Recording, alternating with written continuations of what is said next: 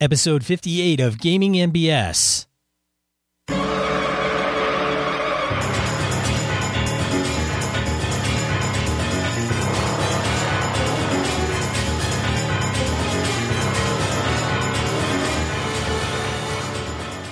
All right, welcome to Gaming NBS, a podcast about tabletop RPGs and other miscellaneous topics of geekery. I'm one of your hosts, Sean.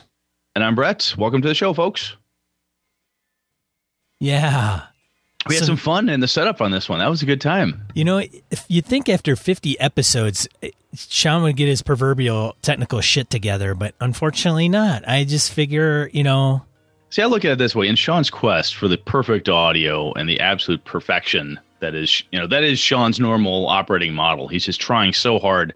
There's constant adjustments being made in the background, so it's okay. Omelets, eggs, something along those lines. It's all good.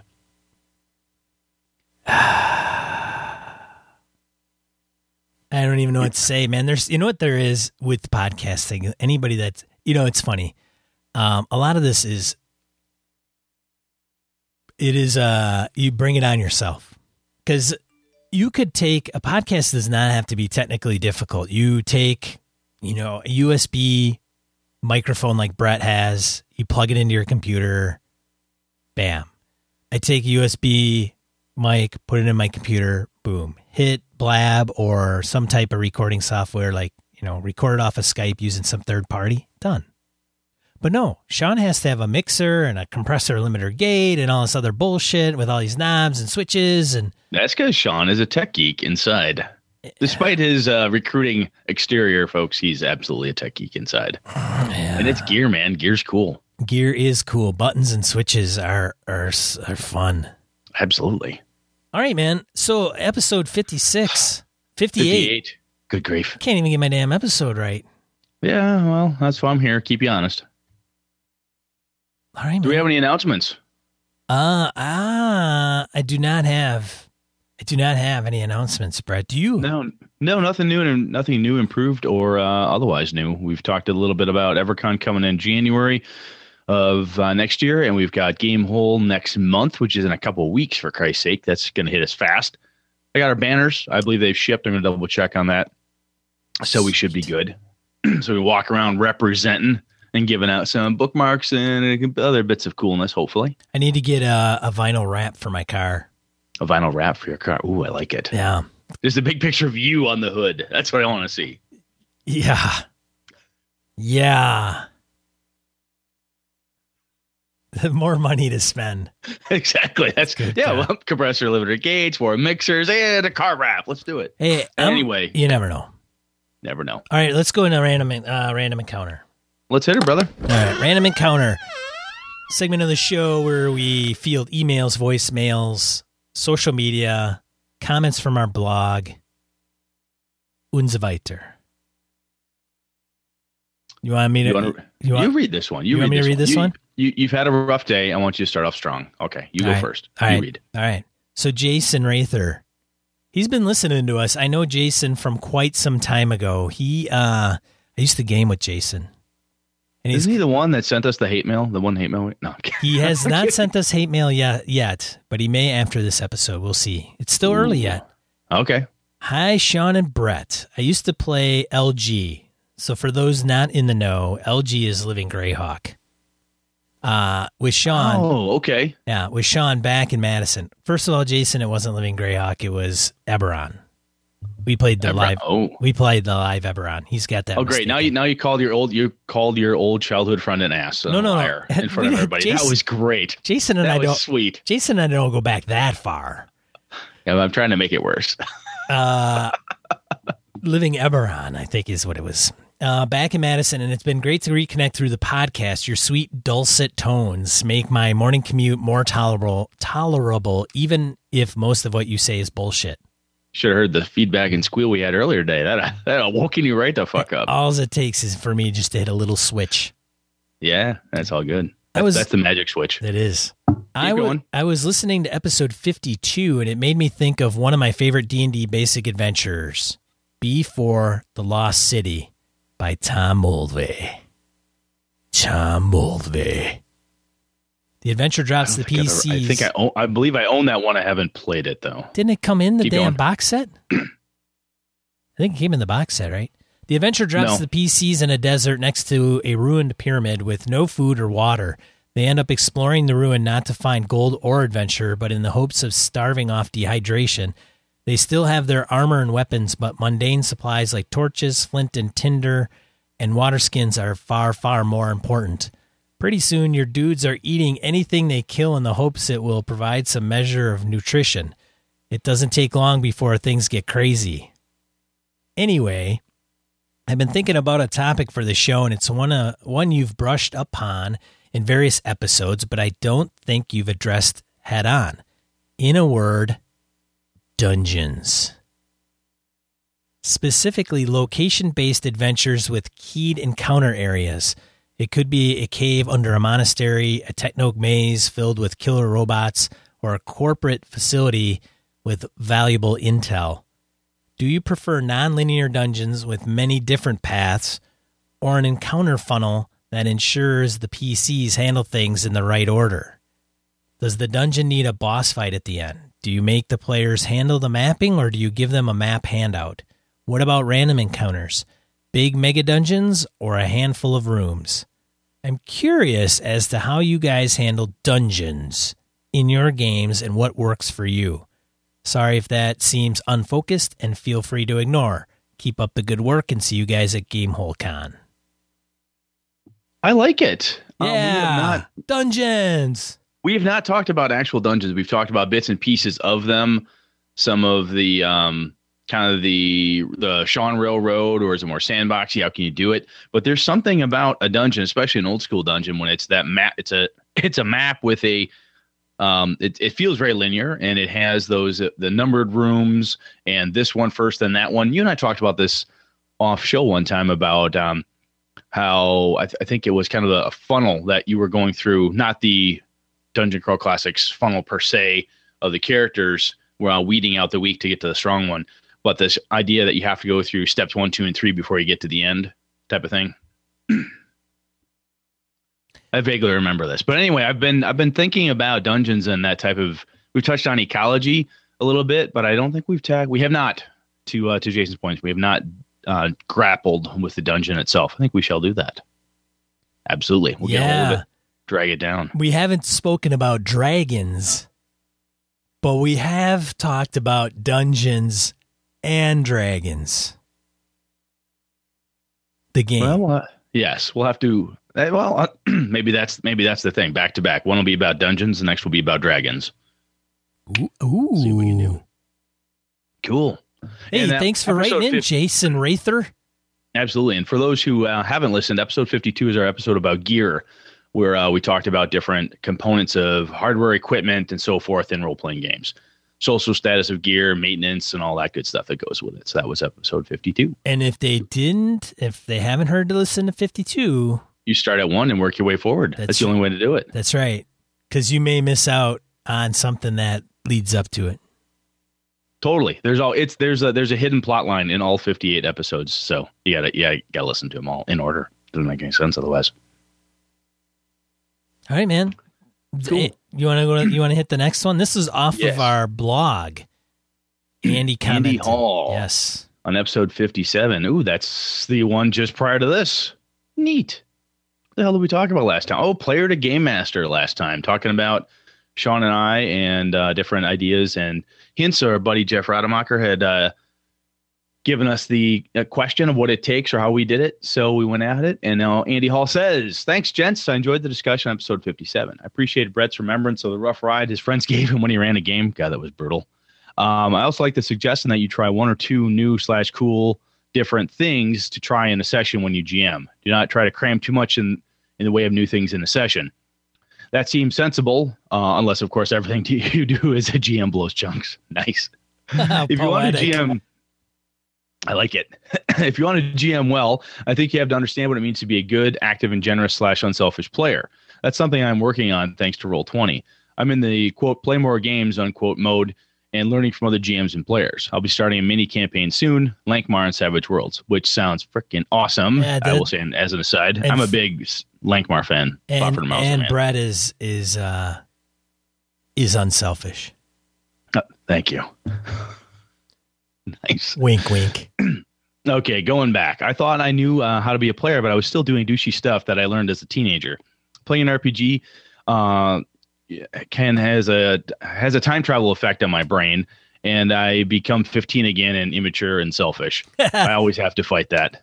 As a player who wants to GM, the article, um, this article was a good boot in the arse. He's got a uh, he's got a little link out there. We'll post it up in our show notes. You'll see it. Um, and I just threw it out there to the uh, folks in our blab as well. The Lazy Dungeon Master book, uh, Sly Flourish slash Mike Shea as author, seems to be a really good book, and I need to put the, put its tips into practice. I like the fact that you guys addressed Angela Murray's feedback from episode 56 about starting as a novice schlub characters. If you want to learn a new system, I think you can start out as a novice level character and learn the system as you go. I cannot imagine learning to play Pathfinder as a 10th level wizard. My brain would implode.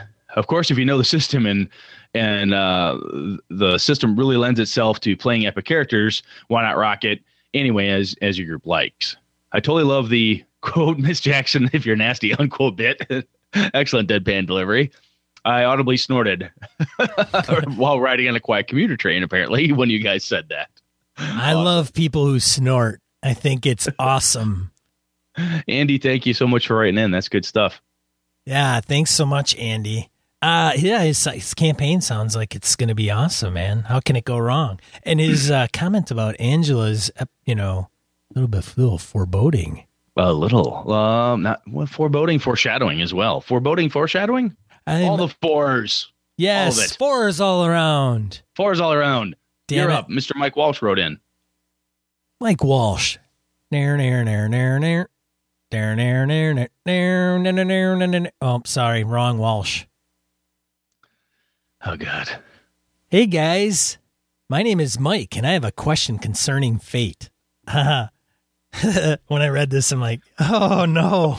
Oh God. You may, He's- you may be asking the wrong people. We might, we might have to, we might have to point them at uh, Chris and Phil at Misdirected Mark to give them some help. But keep we, going. We keep fe- going. Let's we, see what we, can do. We field emails, but I don't know about uh, rules stuff about systems. I have no freaking clue about. Okay, Give Uh, it a go. All right, go.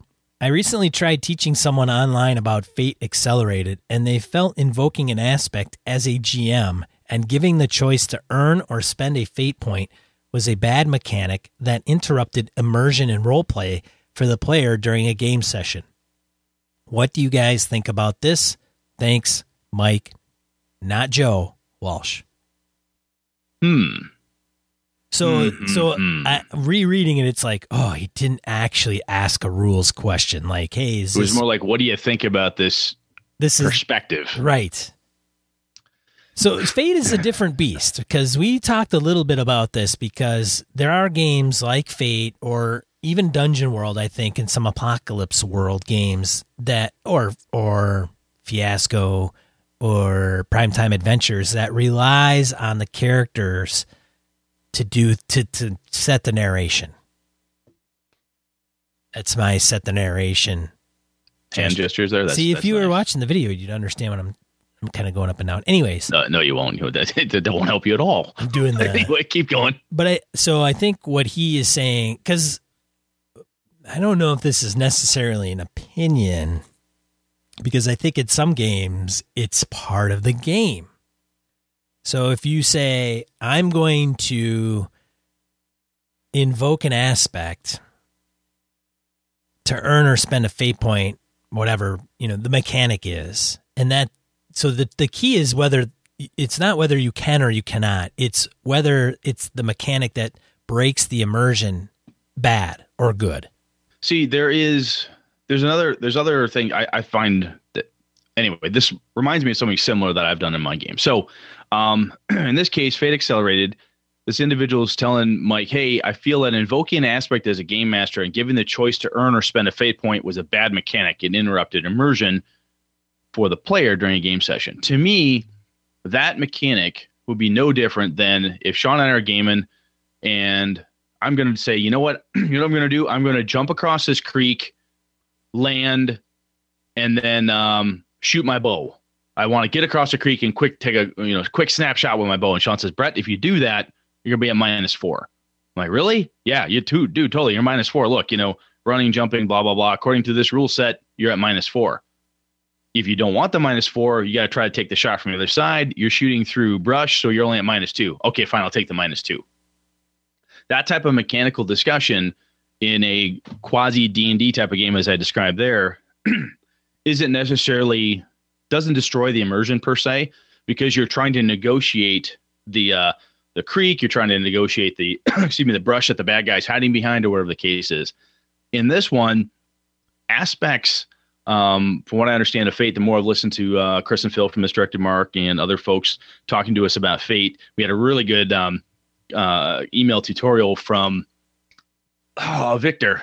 Um, Victor gave us last time about this, and I, I, can see where people would feel like, look, if you do that, I'm going to take a fate point from you, and we're going to give you something.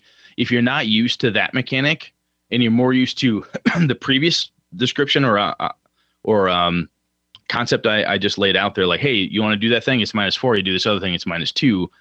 I can see where one might feel clunky or different to you because it's new. That different type of aspect to me in that description would be no different than the back and forth that Sean and I would have about jumping across a creek and trying to shoot my bow through some through some brush. So I don't think it's that big a deal. I think it's something that you need to that you need to work through if you want to keep trying to uh, keep trying to play Fate. I think the other component of it would be um, having people understand that if you're trying to learn something the first time through, in my experience, when I played a new RPG, the immersion, I hate to say it, kind of takes a backseat for me because I want to get the mechanic down. I want to understand the game because I can become immersed in the game system. I can become immersed in the world once I can put all that mechanical stuff behind me. Once it's second nature and I know how it operates and what it's supposed to do, excuse me, then I can go and I can just run with it. I'm going to do this thing. Brett, you realize you're at minus four. Yes, I know, but I'm doing this anyway because that's that's what I do. Okay, fine. Boom, minus four. I'm going to do this um, you're going to get a compel. Uh, I don't care. I'll take it. You're going to get a, uh, you know, I'm going to compel you from this. I'm going to give you an aspect of, you know, stumbling. Okay, fine. I'll take stumbling, but I'm getting across that fucking creek and I'm going to take my shot anyway, um, because that's what I want to do. It feels to me like the individual Mike is working with doesn't understand the rule, isn't familiar with that, and sounds I I would think that he's more the person talking to him, assuming he's a him. He or she is looking for it's either minus four on a die roll or a or a minus two or some other kind of modifier. And this more the aspects and stuff sometimes can feel more impactful to the character than a minus on a die roll because it's the thing I'm giving you. Like saying, Sean, all of a sudden you're stumbling, you fell down, you're blind in one eye, you've got mud in your face, and that seems more my impactful. Big, my big perhaps. disgrace. Exactly. So, kind of went off on earlier. Sean, do you got anything you want to say? That I'll shut up for a minute. No, no, I don't.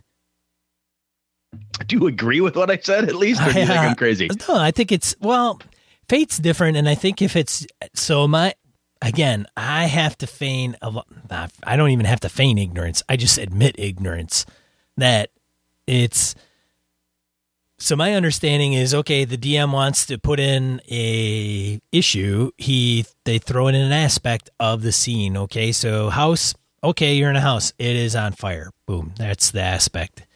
And the other person can say, "All right, whatever. I accept that or not, or whatever that is," and then they get a fate point. I don't know if it's necessarily. It's kind of like I don't know if it.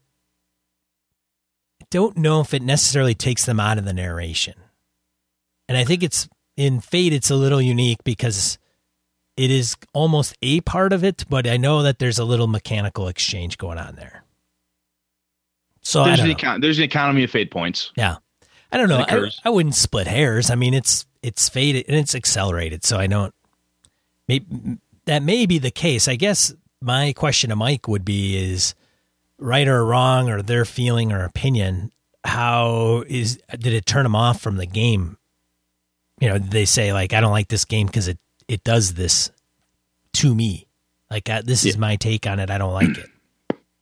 Yeah, I think that is the kind of the point I probably belabored and beat around the bush and never really identified there. But when you're doing when you're dropping an aspect on somebody, or you're saying, Sean, you're blinded, Brett, you're stumbling.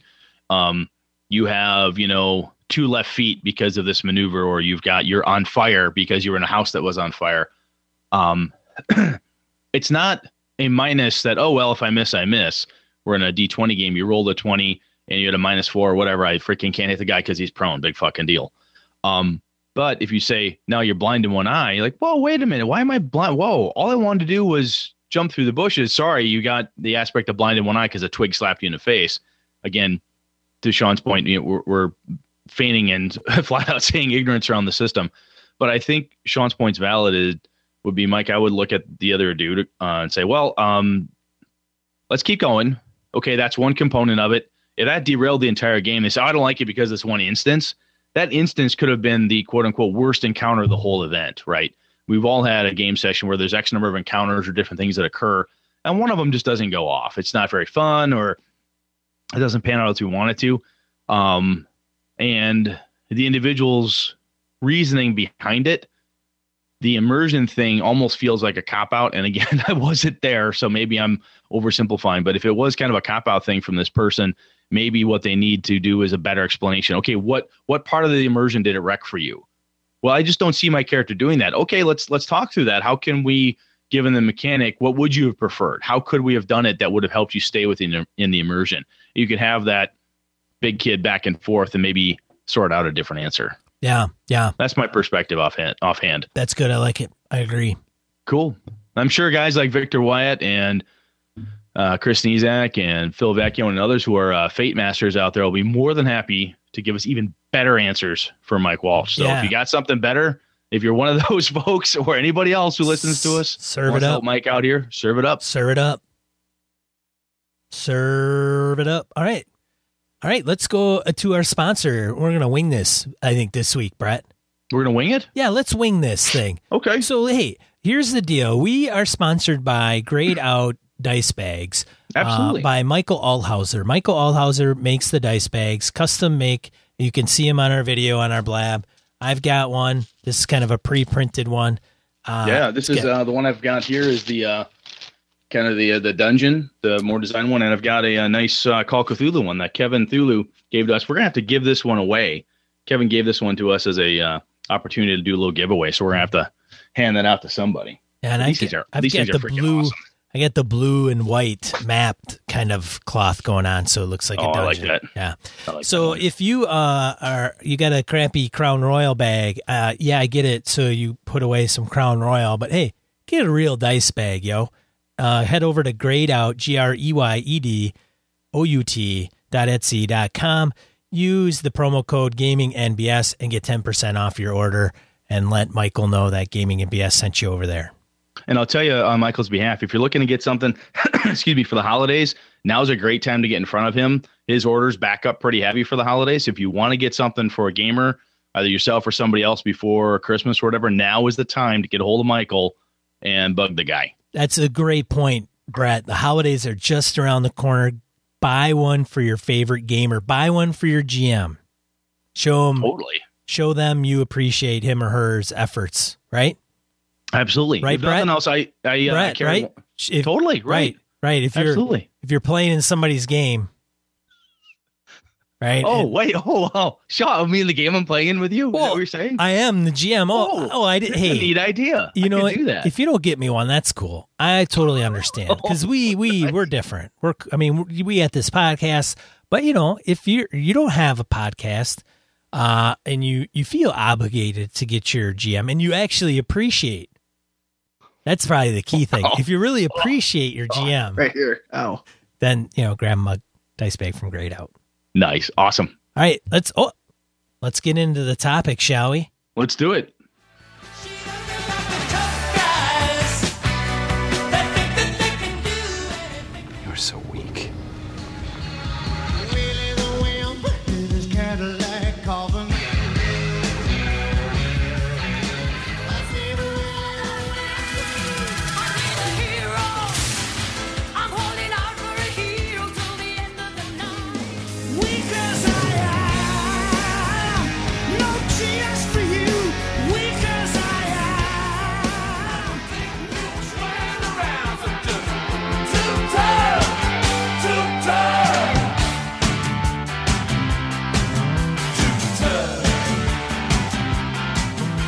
What are we talking about this week, man? Well, we're gonna go back into um. Uh, let's see here. We're gonna talk about Miss Angela Murray one more time.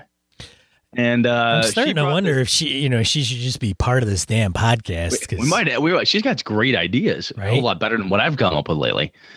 But she mentioned something about, you know, I don't want to have to do the some the nobody to somebody climb. I don't want to start out at the zero level, work my way up. I want to kind of start out as a badass right out of the fucking gate. So this stemmed from a, a show a few a few ago, a few shows ago, mm-hmm. where I started complaining about players needing to be, excuse me, starting out as as superheroes.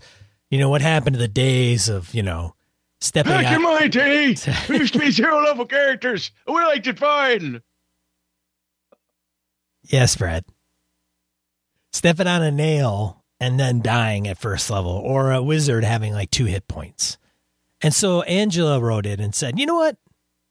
I could, you know, she she feels compelled to how how did she put it last time? Not reach through the mic and choke us, because she put it in a different way. She said it in a much nicer, friendly Angela format yes. instead of saying "you bastard, shut up." right. So now now we are looking at so that's what that's the premise absolutely it's that there's the d&d level climb the osr like i'm nobody to i'm a hero and then if you take a game even Call of Cthulhu the brp system by uh, chaosium and a game like Night's Black Agents, the premise is Night's Black Agent says this flat out. Ken Ken the author, says you're badass. You're freaking.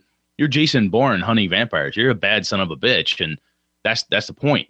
Um, so you get to do badass stuff in that game right out of the gate.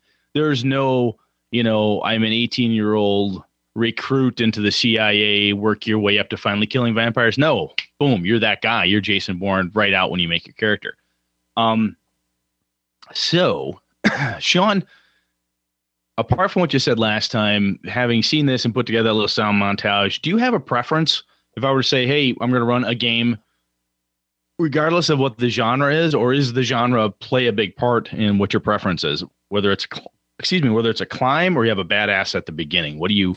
What's your preference? That is a very that's a really great spot to start, Brett.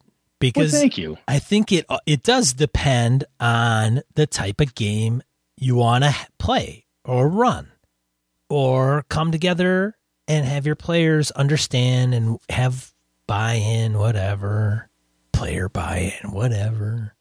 Well, what do you like? Um, I, you know, I think it depends on the mood that I'm in because I'm a moody guy.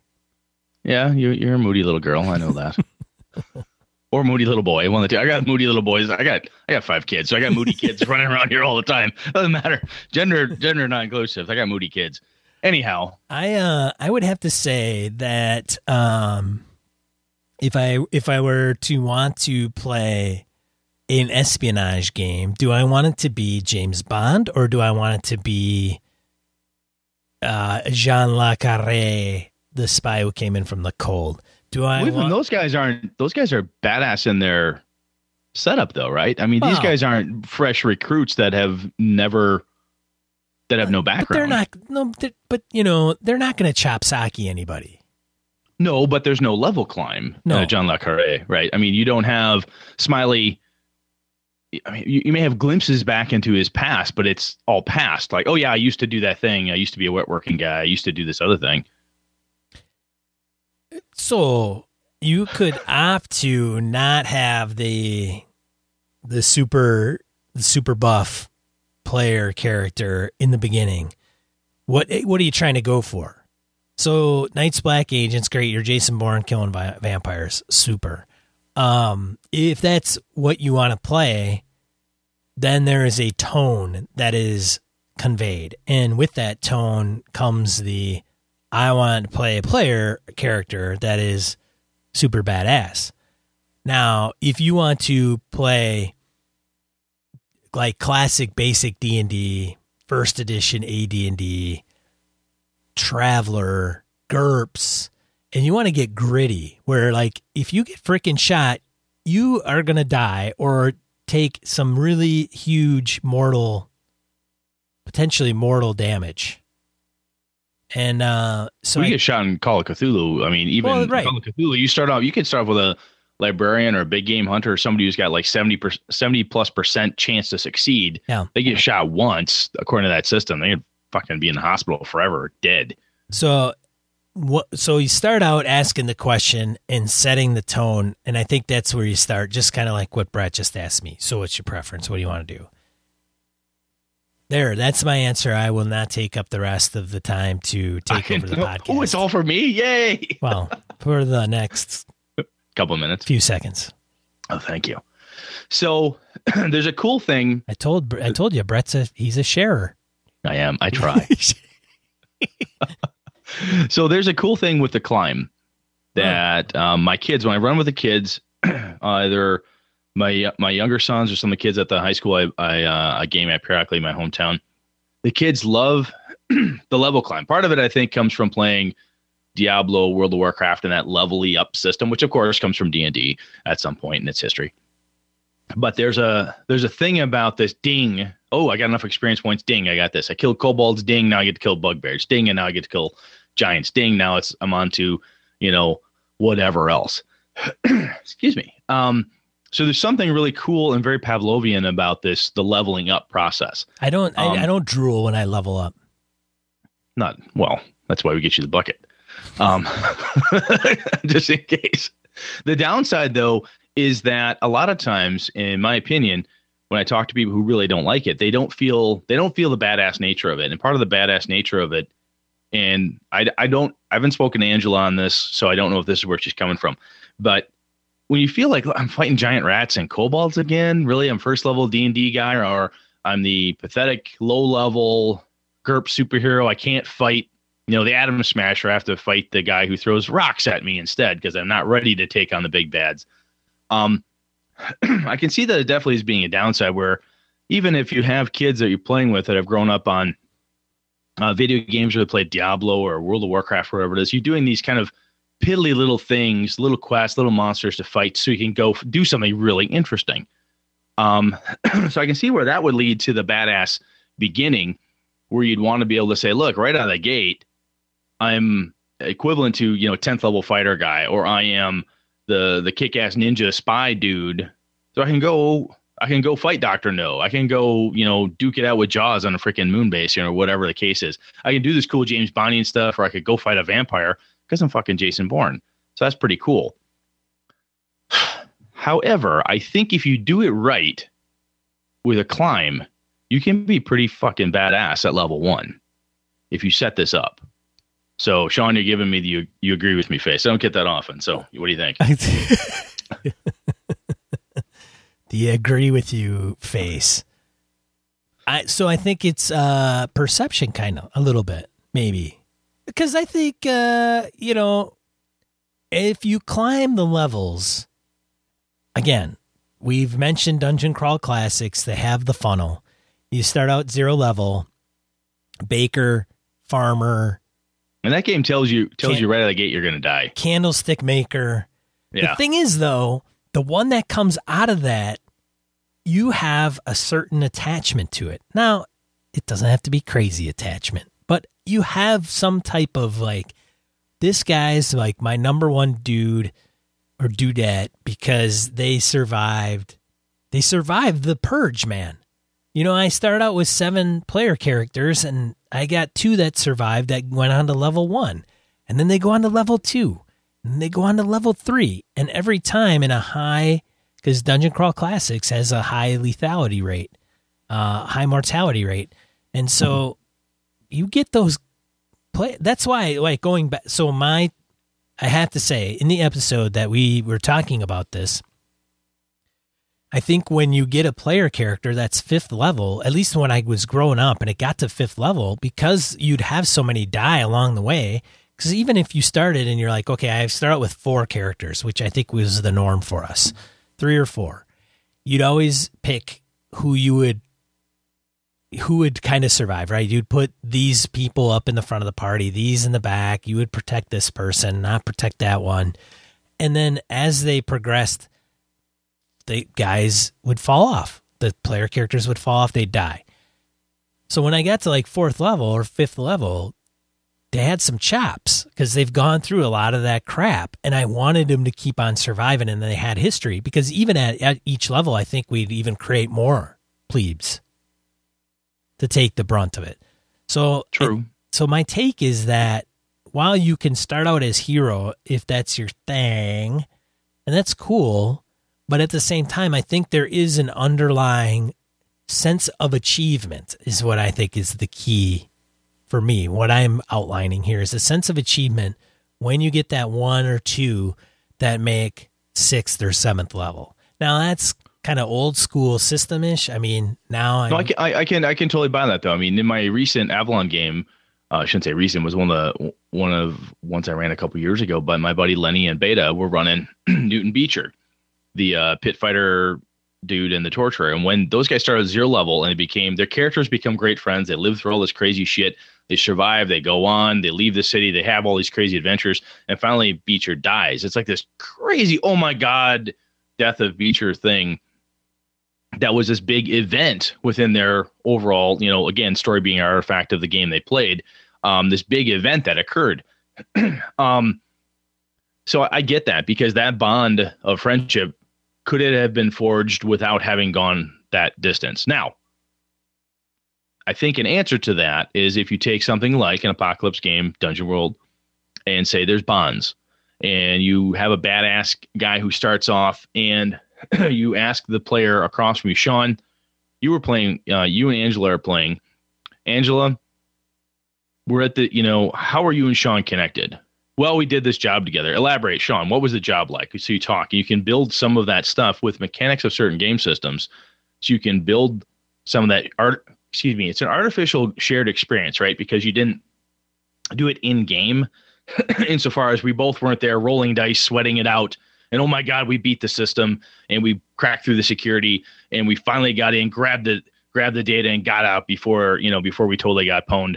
This is great, but you can po- kind of um, retrofit it through some of those bonding uh, mechanics and other things that game systems have. Like, hey, look, you have background points. How do you want to spend them?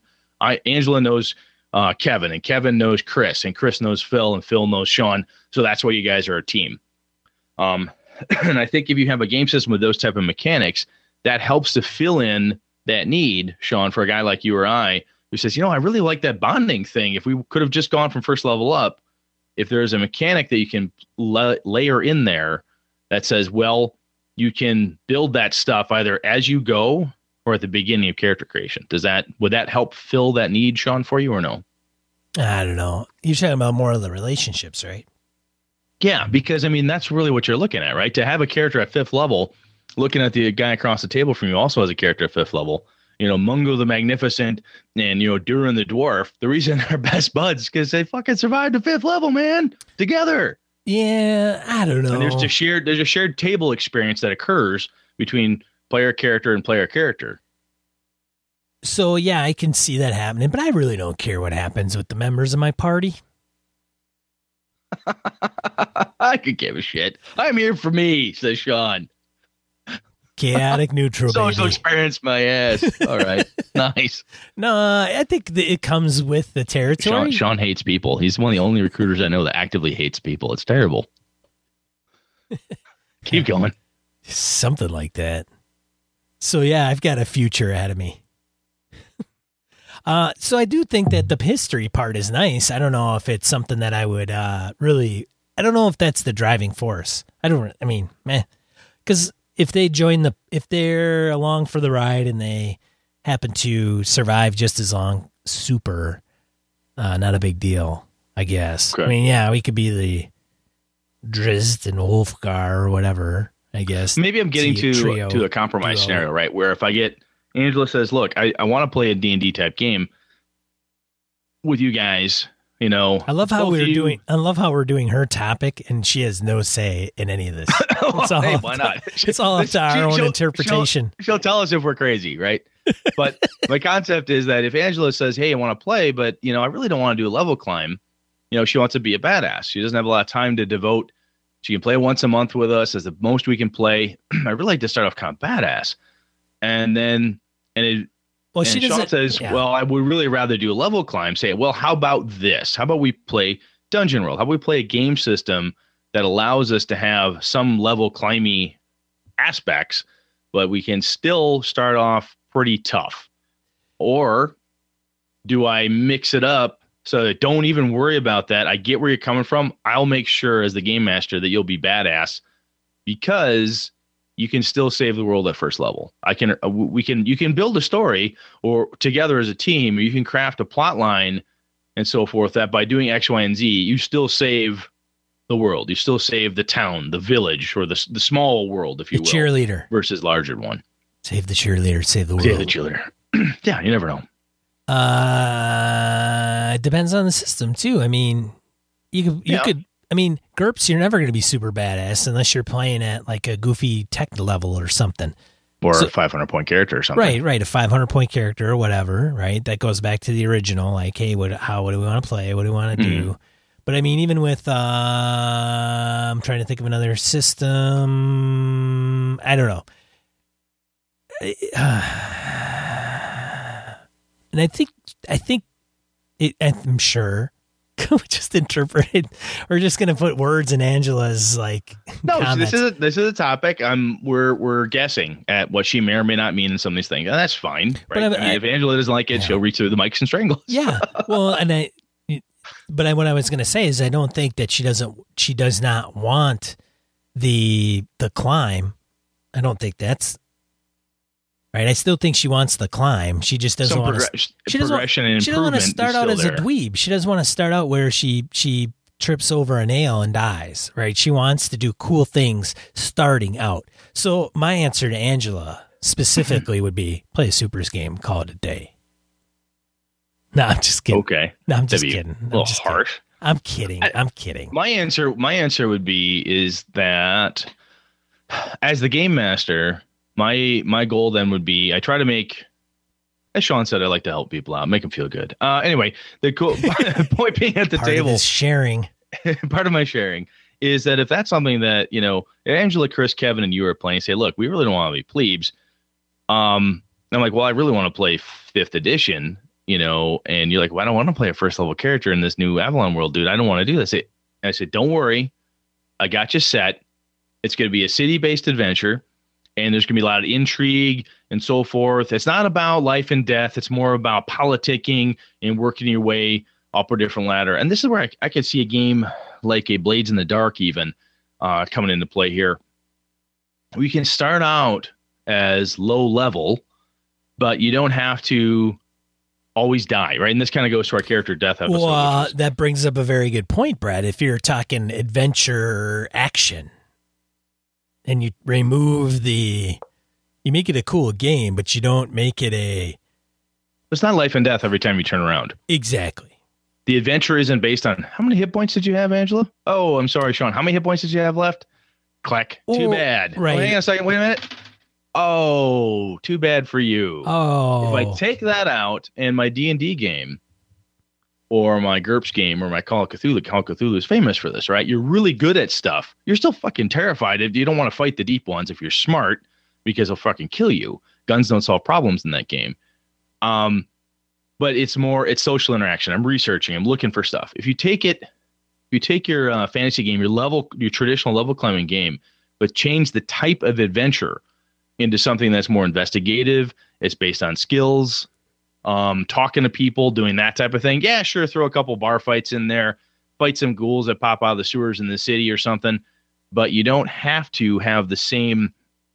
I'm going to wander out in the dungeon, um, which is just outside of town, try to clean out the ogre infestation. Oh, look at that! My first level mage who had four hit points got fucking gacked in the first in the first encounter. You don't have to have that problem. That that nail isn't going to kill you because that type of encounter isn't part of the story. Isn't part of I shouldn't say story. Isn't part of the plots, the concept, and the different pieces that the game master has laid out.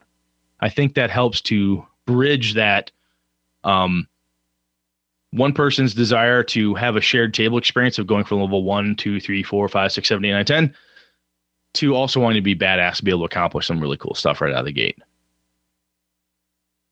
Yeah. Do you agree? I- Yeah. I agree. Okay. I agree. I think I still think that's kind of the action thing. Like, she, you're on you're if you're wanting to do cool cool stuff what is the cool stuff and i think the cool stuff is the uh, fly around acrobatics smash them up kick punch Well, I mean, you get a game. Night's Black Agents is still a gumshoe game, so it's investigative based. You can you're a badass. You can freaking kill plebes. Um, but even if Savage World, Savage Worlds, you start off, you're not a slouch by any means, and as a as a starting character, you're not terrible. no And there's different plays. You can start, you know, le- more or less heroic, which is similar to a GURPSy thing where you, you can start with like a hundred point character or a many other hundreds of points character. So you can give people there's still cool stuff to do. Um, so I, I guess part of it too comes down to the discussion we had at the beginning. You know, what what do you con what, what do you see as cool stuff? And this is that we've said this before, as have other podcasters. I'm looking at you, Phil and Chris. When you have that discussion about, hey, you know, you want to do cool stuff. What's cool stuff for you? And if I were to look at Angela and she were to say, I want to do X, Y, and Z. Okay, yeah, I can accomplish that with 5e. I can accomplish that with Osric. Or you know what? Um, based on everyone at the table, I want to tell this type of uh, this type of adventure, this type of setting. You know what? I think I'm going to change it up. We're going to play Dungeon World. I'm going to change it up. We're going to grab Fate off or Savage Worlds or something because that'll hit all the right points for people. Um, so I think there is there, there's definitely ways to compromise as a group. And the other thing, honestly, if if someone says, "Look, we're to play 5e, and I can really make it, and I can tweak it, and I can do all this stuff for you," and you know, Sean looks at us and says, "You know what? That may work for Angela, Chris, and Kevin, but I'm out. I just it's not my thing. I don't want to play." That's fine. You can bail. There's nothing. It's. I, I'd hate to have somebody at the table who doesn't want to be there, is just suffering through right because they really have a. I mean, if you really strongly don't Yeah. want to deal with the level climb, you know, raise your hand, throw the red flag, if you will, and uh, and bail if you have to. yeah call it a day man Yeah. yeah man So I think I think apart from the old social contract type of discussion we just said, part of it comes down to the type of setting, genre, all that good stuff. Do I want to be a James Bondy spy? Do I want to be a plebe right out of the academy? Am I going to be fighting vampires right out of the gate?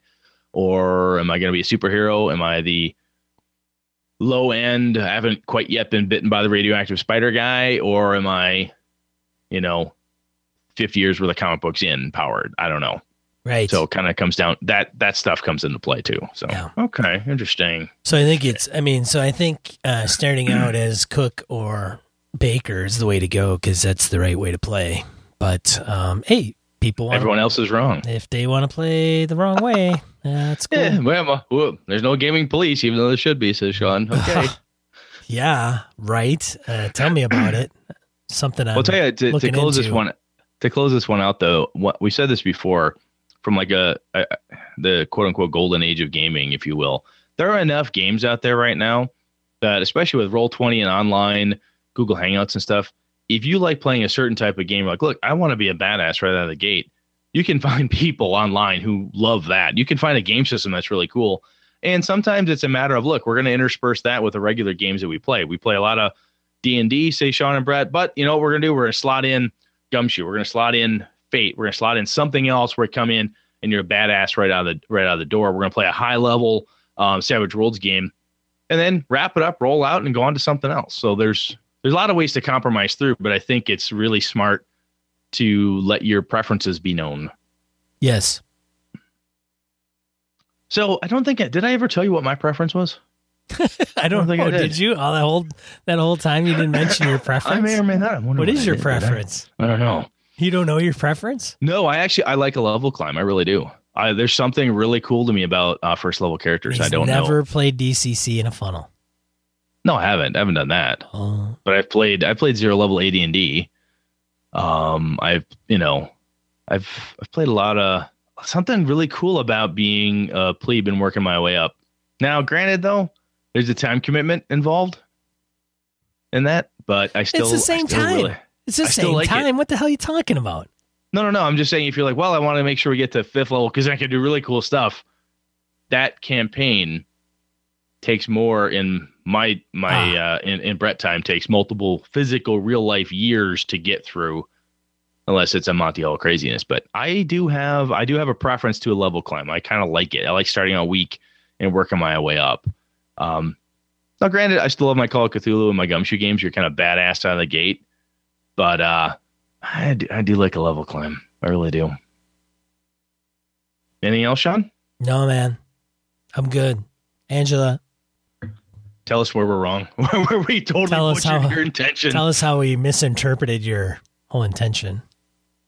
and if anybody else out there has thoughts or uh, comments on it, we we've got a limited amount of time. We try to hit different bits and pieces of this stuff, and if we miss something or you've got a really good point, let us know. We'll be more than Yeah, happy let to, us uh, know how you want to start out as a hero because you don't want to like work your way up and like be weak in the beginning and be vulnerable in the beginning. You want to be able to address your comments to tolerate Brett, and I'll treat you. All right, I'll be Um, fine. and tolerate a melee and all this other Nice. stuff, you know, because you're all, you know, uh, soft, soft. Soft. That's the problem with gamers today. They're damn it, soft. soft. All right, let's get out of this before it gets uglier. Getting into die roll. Two to four miscellaneous points of gaming and geekery we want to share with you. I have two. Brett has two. Yes, I do. I have the first one is there's a Dungeon World Encounter Cards Kickstarter out there. We've got the uh, link; it'll be out in the show notes. It looks pretty cool. I'm not. I'm in. I mean, I'm in. are you in? Back. Are you in done. already? Yeah. Give it to Already? me. Wow! Look at that. No messing around. the more I've read, I've said this to Chris and Phil and other folks. The more I've read about uh, Dungeon World, I've yet to play it or run it, and it just it seems pretty damn cool. But this encounter cards thing looks pretty damn cool, and I don't think it's I don't think they're asking for too damn much. I think it should be kind of neat. Well, the nice thing about it is in Dungeon World, the back of the book, there's monsters. Great. hmm And then in the codexes, I think they're called, they have monsters too. They're little kind of booklets. And, Okay. and they work and they're great, but I can see the cards coming in real handy with Dungeon World because then you could just like go through the cards and pick them out and just set them aside. Because Dungeon World monsters do not have a ton of stats, right? They have like a move or you know three three things that they they have a move, and then based on the move, what that what happens, right? The breakdown, whatever it's called in Dungeon World. Like if you roll a ten or above, if you roll seven to nine, Seven- Sure. seven to 10, 11 to no, ten to twelve. I don't remember the. Well, the concept of monster cards. I mean, I have all of the ones that they did for AD and D back in the day. I picked those up a while back. It was it's a really neat idea to have cards you can flip out and just have them and they're really available. You can do similar things through a PDF, um, trying to hack them and make your own stuff. But this looks pretty damn sweet. So good stuff. The second one I have is Joe Swick, um, one of our listeners and our utter BSer, had shared this link out to us uh, a couple weeks ago, and I hadn't. I, I flat forgot to point it back to point it out to folks. So Joe, I apologize about that. But geekandsundry.com had three mistakes every game master makes and how to fix them. What? Yeah, Let me pull. So, let me freak. uh, what is this all about? sons of bitches. But anyway, I wanted to throw that link out there. I thought it was kind of interesting. Even uh, one one of them is the uh, the Dungeon Master PC, and uh, I've done that where I've been a player character and a dungeon master at the same time, and it's just uh, if nothing Oh. else, as I as I've said before, sometimes it's interesting just to see what other people think is quote good or bad, and um, it gets you thinking if nothing else. So wanted to throw that I out there. never Thank you, Joe, underst- for pointing that out. I never understood the game master player character. Never. I never until Never like got it. liter- literally. I don't think I've ever heard of that till the last year. I don't know. I think I don't know if I all heard that time Happy when you were running as a kid, the game master was never a player character at the same Never. time. Never had a character sheet. Never. It was always a non-player character, NPC. Yeah. Like even if you put him into the scene, it would be like an NPC, and sure the GM would run him, but that was See, it. I guess it's, I guess it depends on how you want to define it, right? If you have a recurring NPC that's adventuring with the party and has a say in the direction they go, type of thing. I remember DMs quote unquote having to do that partly because we didn't hire henchmen and hirelings and tons of NPCs as cannon fodder back in the day. But anyway, I just wanted to share that out there. I thought it was kind of cool. Yeah. Sean, your turn. You're up, man. D and D five E random gener- character generator. uses MS Excel, but you can use Google. It works best on MS Excel, but you can use Google Sheets. Uh, it's a very complete from the site, a very complete character generator that creates a new character up to level 20 only by pressing F9 on your keyboard. Characters come with name, race, class, including archetype, archetype, uh, short background and personal traits, skills, spells, appearance, equipment. The generated sheet contains lots of space to manually add anything you'd want, you'd like. Nice. Yeah, I thought it was pretty cool. Pretty cool. Uh, and those then type of those type of little uh little kind of tchotchke app things are really they're fun. I used to have one back on uh, Windows 95. A friend of mine had what was a was a tavern generator. You could go through and say what type of bar it was, what type of races could be there, magic, non-magic, and set up what type of location it was. I used to go through and pick and print out like five seaside bars, five hinterland bars, or whatever it was. They would have different types of food and things that were available and random NPC names and cool plot points. So that type of shit's always cool. I like it. Yeah, it's good. Uh, number two, the Tunnels and Trolls random generator.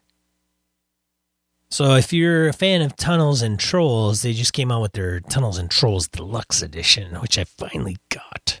Did you get it? I got it. I uh, haven't read over much of it because my flame died down a while ago. When, when the game failed to arrive and failed to arrive and the- failed to arrive and failed to arrive. After the first year. Yeah. But I had heard good things. I there's a guy on Happy Jack's podcast that got in and and I don't it's not Jib and it's it might be Tim. One of the guys over there like, "Ooh, this could be my new my new favorite game." Because some of the things it does. It's D6 based. Can anybody get a hold of it now? I don't know if it's on the market for anybody just to buy. I know he's had it at cons where you could buy it off the shelf, Okay. but I don't even know if the hardback is out yet. I think if it is, it just got released. I have a softback, soft paper, Okay. soft cover. I'll have to hunt around at Gamehole too and find a copy. Anyway, carry on. Yeah, if you want to uh, check a link in the show notes, uh, this one comes up with a random dungeon generator. So you can set the average character level the dungeon should be designed for, what the group size is, blah, blah, blah, blah, blah. So there's some criteria you select, and then you hit submit, and then it comes up with the temperature. Uh, some my stuff's cut off because I moved my browser. Um, mild, cold, logical. All spells cast in this Firement will cost an extra eight wisdom. 14 types of creatures in the dungeon. Cool. Yeah, it's a handy kind of. Well, that's the type of thing. Like, I mean, it's like I said with the bar generators, those type of random things. It's you, you know, you're a gaming geek. You're like, oh, I'm going to print off 15 of these just to have them because you never know when you need this dungeon with this with these plots or these concepts or ideas to help kickstart some idea in your head. So Wow, it's really stuff. long too, and it's got yeah, it's I think I Pretty picked neat. four levels, and it comes out and fleshes it all out. But anyways, check it out in the show notes, yo. Cool. Are we good? We are good. Sounds like we are. So thanks for uh to Mem Bird Birdman and Nick fifty six for the reviews on iTunes. Much appreciated. Thank you very much. Absolutely. Thank you, boys. Uh, also, this show has been brought to you by Utter BSers, to include Joe Swick, Kevthulu, Jeff Rademacher, and others. Absolutely. Cool. If you've found like this interesting, by all means, do us a favor and just simply tell somebody else about the show. Yeah, write in, say hi, just say you're crazy, but uh, thanks for thanks for bringing up something. I'm glad to tell you you're stupid and wrong. We like that too. Otherwise, We've been we've been told that before. that's right. Otherwise, I'm one of your hosts, Sean. And I'm Brett. Good night. Good game and all.